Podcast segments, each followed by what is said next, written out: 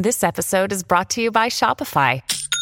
Forget the frustration of picking commerce platforms when you switch your business to Shopify, the global commerce platform that supercharges your selling wherever you sell. With Shopify, you'll harness the same intuitive features, trusted apps, and powerful analytics used by the world's leading brands. Sign up today for your $1 per month trial period at shopify.com slash tech, all lowercase. That's shopify.com slash tech.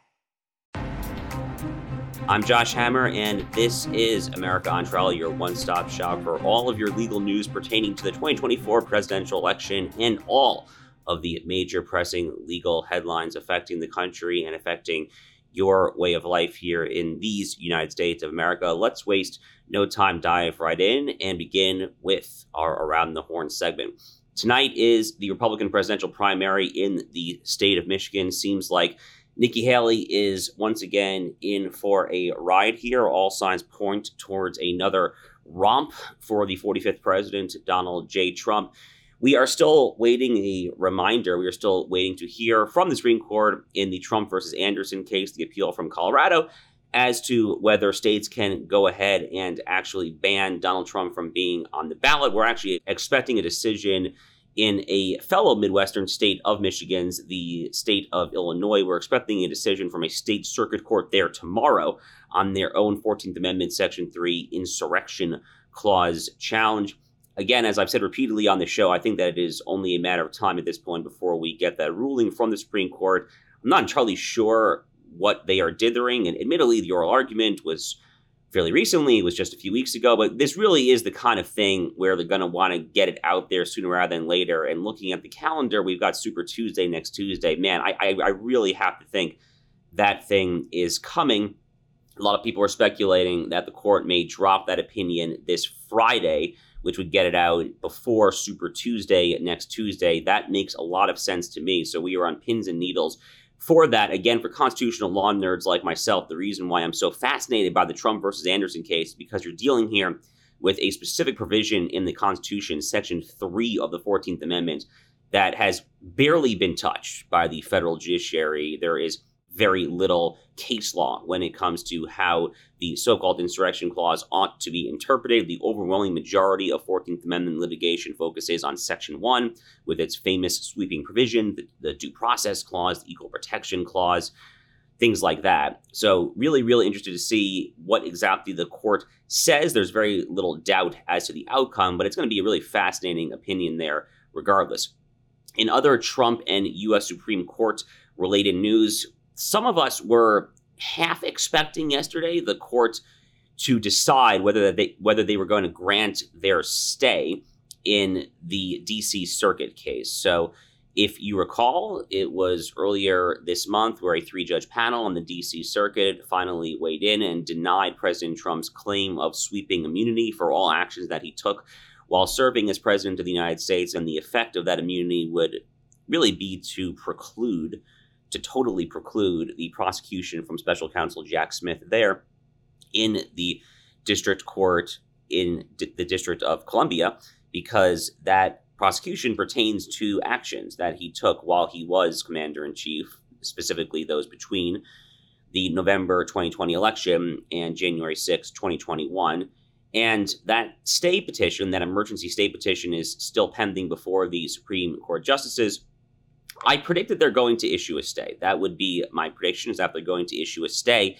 And what that would then allow the Trump legal team to do, and this is what I think that they're actually going to go ahead and do, is they will then try to hear the immunity question before the for the full en banc court of the D.C. Circuit. So that would allow them to get this before all 11 judges there. Now, in theory, the DC Circuit doesn't have to grant en banc review. This is in the discretion of the appellate courts. I have fond memories back during my time as a Fifth Circuit law clerk myself. Some of the battles and some of the fights as to between the judges and whatnot as to as to how these cases would be heard en banc. So they don't have to, but a case of this magnitude involving a novel constitutional question, this case of presidential immunity, I find it very hard to believe that they would not go ahead and grant that en banc there's very little chance that the president would win, that that Trump would actually prevail on his immunity question before the 11 judge DC Circuit. If it does get unbonked, there's 11 judges, seven of them are Democratic nominees, four are Republican nominees. One of those Republican nominees, the old school judge Karen Henderson, was actually on the three judge panel that, in per curiam unanimous fashion, actually denied his claim of immunity. So there's very little chance that he would actually prevail in that full DC Circuit en banc hearing on the presidential immunity question. But based on my reading of the tea leaves there, I think that some in Trump world, some of his lawyers would really like to get a nice, juicy dissent at a bare minimum out of either Judge Greg Katsas or Judge Naomi Rao, two Trump nominees to the DC Circuit, both fairly conservative, pro Article 2, pro presidential power types of jurists. So I think that's the, the rationale there. In any event, we're still waiting to hear from the Supreme Court as to whether they're going to go ahead and grant that stay. But you know, there has been some confusion here because the petition for a stay of the DC Circuit's denial immunity, it's just a procedural move. Now the court, the Supreme Court could go ahead and expedite the hearing of the substantive constitutional question on the merits there. That's another option before them. I, I predict what they probably will do though is just issue a stay, let this thing play out, and then it'll go before the DC Circuit sitting en banc. So that's what's going on there in the Trump DC Circuit prosecution there with Jack Smith. Moving along here, when it comes to the Alvin Bragg case in New York City, this is the hush money payment case involving Stormy Daniels, Michael Cohen, and this whole this whole Hollywood esque band of characters. What a motley crew it is there in this prosecution in New York State, including the prosecutor himself, the, the George Soros funded uh, Alvin Bragg, who when he first took over from his predecessor, Cy Vance Jr., he himself thought, oh my God, there's no way I can prosecute Trump on this ridiculous, fraudulent bookkeeping grounds. And then only he was. He was he was persuaded otherwise by people working in his office there. It's an absolutely ludicrous, a farcical use of the prosecutorial power here. I would argue going after Trump for what exactly it's still not entirely clear the theory of the case is basically that the fraudulent bookkeeping was done in furtherance of another crime. That is how Alvin Bragg purports to get around the bookkeeping statutes statute of limitations, which would otherwise preclude this prosecution. But Alvin Bragg, curiously, has never told us exactly what that crime that this was done in furtherance was. We think that it's election law, but again, he's never spelled that out for us. In any event, we're having some routine pretrial cross motions that are being filed there in the New York case this week, we are still on track for that trial to go ahead and get started with jury selection on March 25th. That is by far the most likely of the Trump prosecution cases to actually get across the finish line, to actually get a verdict before the election this November. Now, that's not a particularly good thing for the Biden regime, for the Democrat media complex, and the Democratic Party's lawfare apparatus in general, for the very simple and straightforward reason that it is clearly the most frivolous of all four of the Trump cases. In fact, this thing is so frivolous that the New York Times editorial board couldn't even bring itself to vociferously defend it in its editorial pages back when this thing dropped just under a year ago, towards the end of March, early April of 2023 or so, the liberal commentariat on MSNBC, folks like that, some of them were were celebrating it, but some of them even recognized that this was, man, I mean, this was really, really legally stretching the statute for all it's worth there. But it is the most likely to ultimately result just based on a strict kind of looking at the calendar and the motions that we can expect to be filed and the dilatory tactics that we can expect from both sides. it, it is by far at this point the most likely to actually result in a verdict. And just given the nature of the jury pool in New York City, you kind of have to imagine that Trump is probably not looking good here. He, he would stand a decent chance, certainly on appeal. But uh, that is the most likely of the cases to get across the finish line. We will have to see, obviously. Trump, by the way, is also formally appealing his $454 million, including interest payment, fraud ruling. That ruling, which came down recently in the courtroom of Justice Arthur Engoron, he's gonna he, he is now formally appealing that as well. The judgment did go into effect, which, which means that he's now starting to scramble for time a little bit to secure a bond that would allow him to post some of that money. It's a, it's a lot of money. He's basically going to have to get a really, really fat IOU because if he doesn't get that, then he's going to have to start potentially selling some assets. I mean, selling some golf courses, selling some buildings. You know, the Trump organization is going to potentially have some difficult business decisions to make here over the next three to four weeks or so when it comes to starting to pay out some of those damages. Again, he is appealing it, but you have to pay something. You can't just not pay it or not pay anything while you appeal a verdict of that magnitude. So they're going to have to have something done here over the next few weeks. I predict they'll probably get some sort of bond to be posted, but it's going to be really fascinating from a pure business perspective to follow the Trump organization over the next few weeks. Finally, back down in Georgia, yes, on yesterday's show, we went in depth on this cell phone geolocation court filing on Friday, a really fascinating expert that Trump's lawyers retained there, basically showing that Nathan Wade and Fani Willis were in extraordinarily close touch hundreds, thousands of times in the year 2021 prior to Fani Willis even launching that investigation into Donald Trump and his co defendants in the RICO case in Georgia there. So, really, really damning stuff there with Fani Willis and Nathan Wade we are uh, looking forward on America on Trial to a, another hearing this Friday morning. We are expecting that to be in the courtroom once again of presiding Judge Scott McAfee in the Superior Court there in Fulton County, Georgia, on these motions to disqualify Fani Willis and Nathan Wade. So, really looking forward to some more potential courtroom drama because, man, after what happened the last time we saw cameras in that courtroom with Fani Willis taking the stand there, oof, I mean, I, I, for one, as a sucker for legal drama, I, I, I cannot wait to get some more legal drama potentially there this Friday in Fulton County, Georgia. Myself, we will certainly be all all over it here on America on Trial.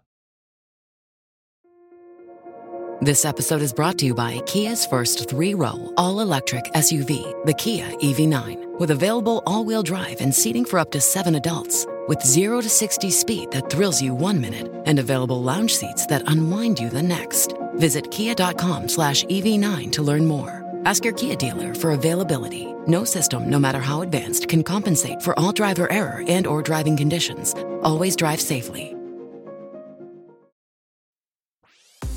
This episode is brought to you by ABC.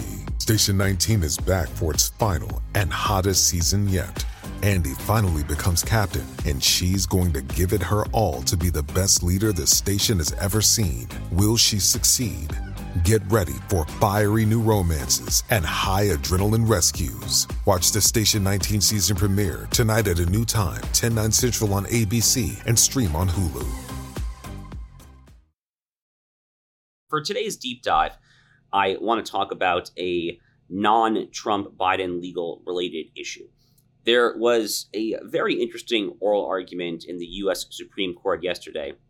They consolidated oral arguments in two cases in a case from Texas and a case from Florida involving similar state laws, basically laws that would crack down on social media, big tech, censorship of dissident speech, of conservative speech, religious speech, traditional speech. So technically, the case out of Texas is styled Net Choice versus Paxton, with Ken Paxton of course, being the Attorney General of Texas. And then the case out of Florida is Net Choice versus Moody, with Ashley Moody just being the Florida counterpart, the Florida Attorney General. So these cases were consolidated before the court. They heard oral argument yesterday. And the two laws are different, but they're similar enough where the justices felt comfortable consolidating them, making them into one oral argument. This is a fairly frequent tactic that the Supreme Court does when they are hearing similar cases. So, for example, last year in the landmark affirmative action cases, when you had the litigation out of Harvard University and then the similar litigation out of UNC Chapel Hill, University of North Carolina, they, they consolidated that oral argument as well. It was technically distinct litigation because Harvard is private and UNC Chapel Hill is public. So they did separately for Title VI and 14th Amendment reasons there. But they consolidate oral arguments here in net choice versus Moody and net choice versus Paxton as well. The basic state statutes essentially try to put into place content moderation restrictions that would preclude the tech companies from censoring speech, like I said there. So, according to SCOTUS blog, which is a website that I would recommend to you, slight liberal bias, no doubt about that, but hard to find reliable sources without that, unfortunately, these days some do exist, certainly America on Trial we try to do so without a liberal bias, that's for sure there. But in any event, the way that the that what lawyers call the QP, the question presented before the court, in NetChoice versus Paxton, they describe it as quote whether the First Amendment prohibits viewpoints, content, or speaker-based laws restricting certain websites from engaging in editorial choices about whether and how to publish and disseminate speech. And then similarly, in the case from Florida, Moody versus NetChoice, the question presented, the QP, so to speak, was, quote, whether the law's content moderation restrictions comply with the First Amendment. Again, the laws are a little distinct. The Texas statute is frankly written in much simpler and more straightforward fashion. I, I, I say that as something of a Florida supremacist. I live in Florida and I love it, but Texas has the better law here. Although, you know, I used to live in Texas, and Texas is a state certainly close to my heart as well. In any event, I digress. So the states both passed these laws in the past couple of years in, in kind of the, the broader societal context of the rise of pernicious and insidious big tech censorship, which has increasingly been a massive problem, especially when it comes to conservatives on these platforms. This is a debate that I have very, very much waded into in lots of different fora over the past few years when it comes to speeches, when it comes to essays, these cases are, are absolutely fascinating because you're dealing here with the intersection of the First Amendment and big tech and Section 230 and common carrier regulation. And it's just a lot going on. It's just a lot of legal doctrines coming in at once here. And the court has not really issued a definitive singular ruling in what we might call, more broadly speaking, the big tech docket, so to speak. They've had some cases. There, there was a case, kind of, sort of, in, involving the big tech companies last year, but it was a, it, it was, it, it, ended up being a total nothing burger. It, it very much did not live up to the hype. So this case potentially could have a, a really, really fascinating ruling here. So let's focus just to keep it more simple. Let's focus on HB 20, which is the Texas litigation. Again, this is the simpler law, it's the more cleanly drafted of the two. It is a law that was written in close coordination with Phil Hamburger, who is the leader of a group called the NCLA, the New Civil Liberties Alliance, which is an anti administrative state shop, a, a good public interest litigation shop in DC. Professor Hamburger is also a professor at Columbia Law School, and more generally, one of my very favorite law professors and legal intellectuals, constitutional law scholars in the country. Been a big fan of his work for a number of years, including but not limited to his scholarship on the Establishment Clause of the First Amendment. When it comes to public religion, he's really kind of a, a bit of a legal renaissance man, though he dabbles in a lot of areas. And he has really taken up the cause of big tech censorship and big tech related issues more generally over the past few years there. And he basically helped draft behind the scenes the Texas statute that was challenged before the court yesterday in NetChoice versus Paxton here. And HB 20, the Texas law, would basically apply a clean content moderation prohibition on the tech companies. It, it would basically just put a non discrimination provision and basically say if you are, when you are operating in our state, when you are dealing with, in this case, Texans, then you are prohibited from discriminating on our citizens, on our users' speech when it comes to political viewpoints, when it comes to religious speech, things of that nature there. Now, the question is do the tech platforms themselves, somewhat paradoxically perhaps, have a First Amendment right to allow them to engage in plenary absolute editorial content decision making on their various platforms?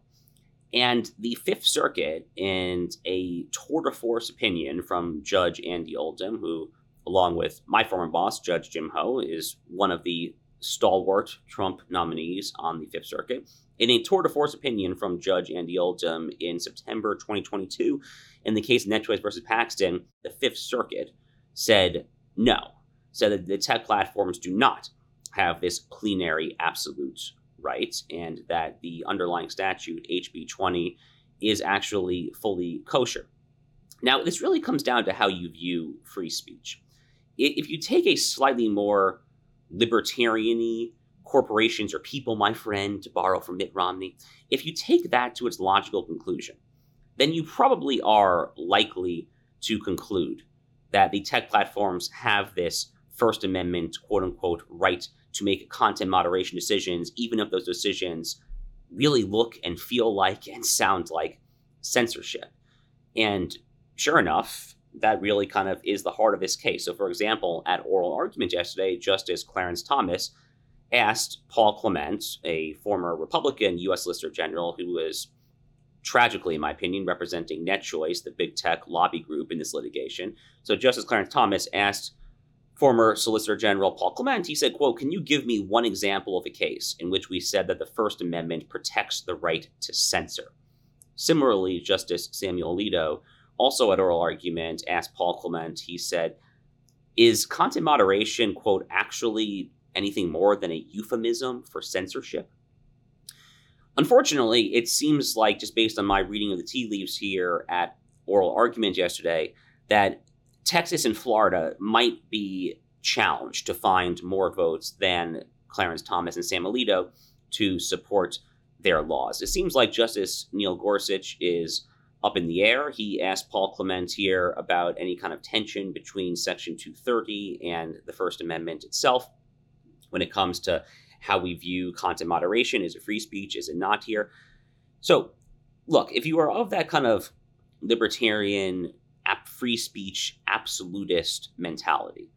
That any individual speech, any corporation speech really cannot be touched, then you probably are going to end up sympathizing and perhaps legally siding with the big tech companies in this case. Really tragic, isn't it, that a lot of professed libertarians who purport to claim about the great concentration of power end up being useful shills, useful idiots for many of the largest and most dangerous corporations in America. It's really, really quite tragic, isn't it? But if, if those are your priors, if those are your instincts, then sure, you're probably going to end up siding that way. But what I want to submit to you, and I guess we'll close the show probably on that note, is that there is an alternative way of viewing this case. There is an alternative way of of viewing the intersection of free speech and the tech platforms and content moderation and all this more generally. And that alternative way is where I think Clarence Thomas, Sam Alito, and maybe, maybe one, or if we're really lucky, two of the justices are going to come down there. But this is common carrier regulation here. So, common carrier regulation is a venerable, venerable old school English common law doctrine going back hundreds and hundreds of years, probably to the late 16th century, is when this thing started to develop at English common law, the doctrine of common carriage, which more or less says where you where you have private services, usually when it comes to communication, transportation, utilities, things like that. And these private services are so, quote, clothed in the public interest to borrow the rhetoric of the great English common lawyer Sir Matthew Hale, then in this case, legislatures and or regulators can provide the carrot of certain forms of legal immunity in exchange for a stick of providing their goods in a non-discriminatory manner. So that's a lot of legalese here. Let me break it down for you. It's basically where you have a quote unquote private company that is operating in such a manifestly public fashion here Think of the railroads, think of the airlines, think of your cell phone providers, Verizon, AT&T, think of your your ISPs, your internet service providers there. Things like that. Then you basically regulate them in a manner such that you give them the inducement of being immune from certain types of liability but then in exchange for that they can't discriminate when it comes to to customers or those that they serve so a good example would be the railroad companies. The railroad companies in America, really in Anglo-American common law in general, the railroad companies are common carriers, which means that they are immune from certain types of tort liability. In exchange for that, they have a non-discrimination principle where they can't discriminate on the basis of their customers. Again, the phone companies would be a good example here as well. AT&T and Verizon, T-Mobile, companies like that. What I have argued for many years, and Professor Hamburger has argued, and Clarence Thomas himself even argued in a beautiful opinion in April 2021 called Biden versus Knight First Amendment Institute is that it is proper to conceptualize these big tech platforms as common carriers. And even more than that, even more than that, Section 230, the big tech statute that provides statutorily the big tech platforms with extra legal immunity for their content moderation decisions by treating them explicitly as platforms and not as publishers that that is the carrot that literally is the carrot and there's just no corresponding stick. Rather, that corresponding stick actually is is the non-discrimination principle, which is exactly what Texas and Florida have passed. And the non-discrimination principle can come at a federal level. It could come from congressional legislation. It could even come directly via Title II of the 1930s era Communications Act. But it certainly could come at the state level as well. So that's the best way, in my opinion, in my view, to think of these laws as fulfilling the stick to the carrot that is Section 230 extra legal immunity. It really has nothing whatsoever to do with free speech, as Judge Oldham explained in, in his, again, really tour de force opinion in NetChoice versus Paxton. The idea that you have an unqualified, absolute First Amendment, quote unquote, right to censor speech you don't like is absolutely ludicrous. It is totally contrary to the Anglo American tradition, saying nothing of common sense itself. I really, really hope that Florida and Texas prevail in these cases. Unfortunately, it looks like we're going to have a difficult time getting there as far as mustering up the votes, but as usual, the two conservatives that we can most rely on at the U.S. Supreme Court, the most originalist, the most conservative justices, would be Clarence Thomas and Sam Alito. Unfortunately, it seems like yet again, based on how oral argument went on Monday, that all of the Trump nominees, and perhaps most in particular Brett Kavanaugh and Amy Coney Barrett, simply are not operating at the same caliber, tragically, as Clarence Thomas and Sam Alito. Hopefully, we will be surprised. I'm not sure that we will be.